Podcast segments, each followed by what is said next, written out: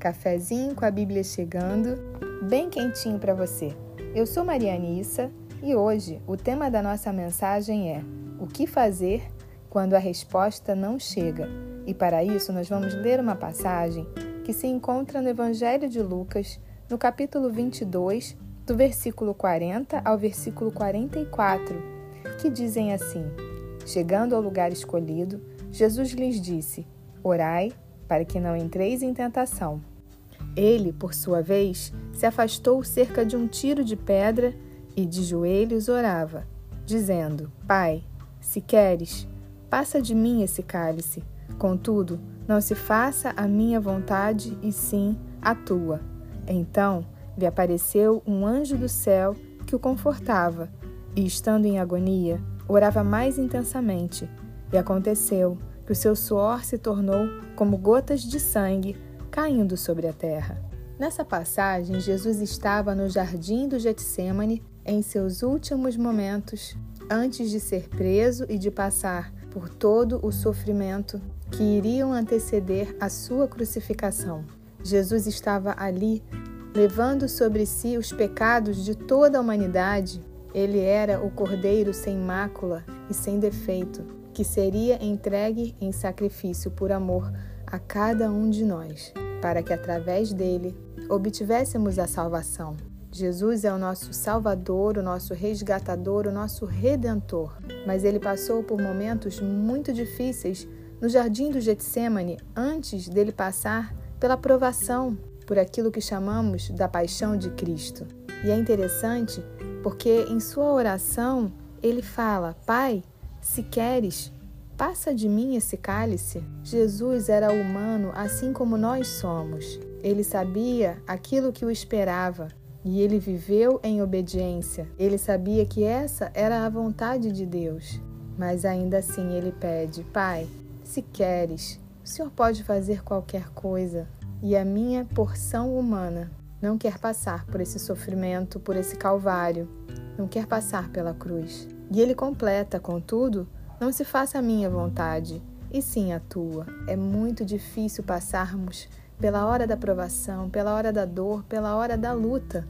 Passarmos por momentos quando a resposta não chega. Jesus queria uma resposta do Pai, mas o Pai não poderia lhe dar outra resposta senão a resposta que Jesus já sabia que era passar por aquele sofrimento por amor a humanidade. E existem momentos em nossas vidas em que passamos por dias difíceis, por lutas, por dores. Eu não posso dizer a você que você não vai passar por dias difíceis e que você não vai passar por lutas ou dores e que algumas dessas situações vão ser tão difíceis que vão deixar marcas e feridas, ou pelo menos vão tentar deixar. Mas o que fazer quando a resposta não chega?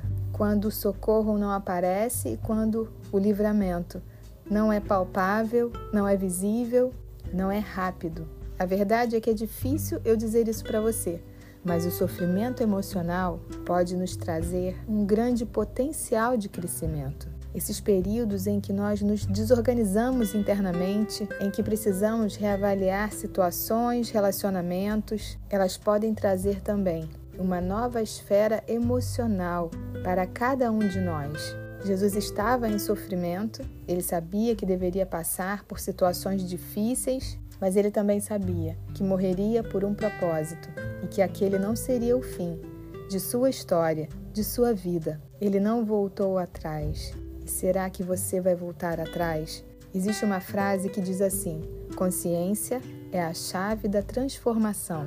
Eu tenho um curso que se chama Resgatando a Identidade Perdida. E nesse curso eu falo sobre resgatar a identidade, porque precisamos saber quem nós somos e Jesus sabia quem ele era. Ele sabia que havia nascido com um propósito e ele estava disposto a viver e a completar a sua missão aqui na Terra. E nem sempre vai ser fácil você viver o seu chamado, a sua missão, viver o seu propósito de forma plena. Mas se você tiver consciência de quem você é, você vai usar esses momentos de angústia para aprender mais sobre você mesma. Você vai procurar saber quais as lições que você pode tirar dessa turbulência, desse dia difícil e vai aprender com cada dificuldade, com cada dor, porque os dias difíceis vão te preparar para viver os dias de glória. Quanto mais tolerância temos a emoções negativas, quanto mais sabemos nomear as nossas emoções, maior é o nosso potencial de transformar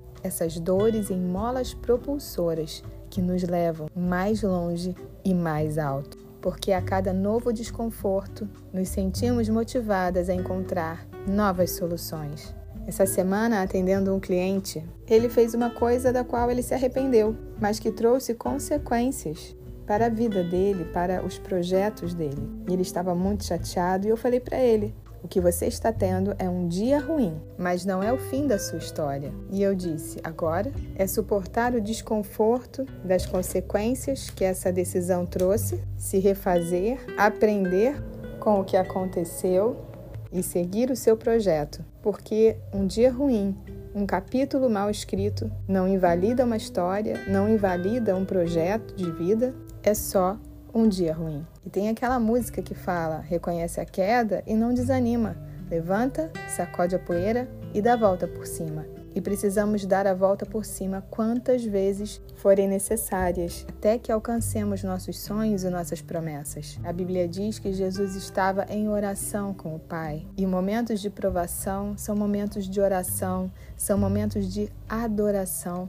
Pode ser que muitas vezes você não tenha nem palavras para falar com Deus, talvez você nem saiba o que pedir. Então adore, coloque um louvor, feche os olhos, Sinta a sua presença, sinta o Espírito Santo enchendo o seu ser, a sua alma, te preenchendo, te confortando, te consolando.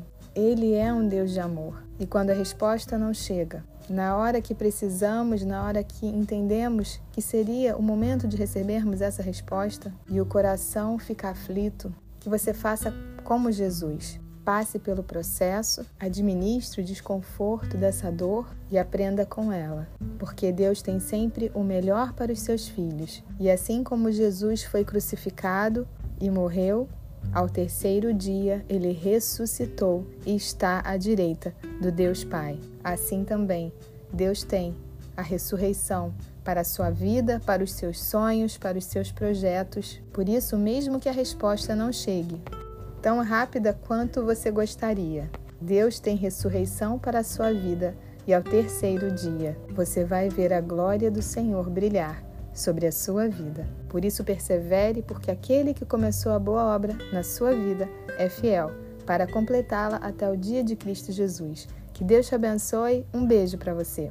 Queria aproveitar para te contar que eu escrevi um devocional, um e-book com 30 capítulos Cada capítulo tem um tema diferente, um versículo e um texto a respeito desse tema. Se você desejar adquiri-lo, é só entrar em contato comigo através do perfil do Instagram cafécom.abíblia. Te aguardo, pode me chamar no direct. Um beijo para você, Deus te abençoe.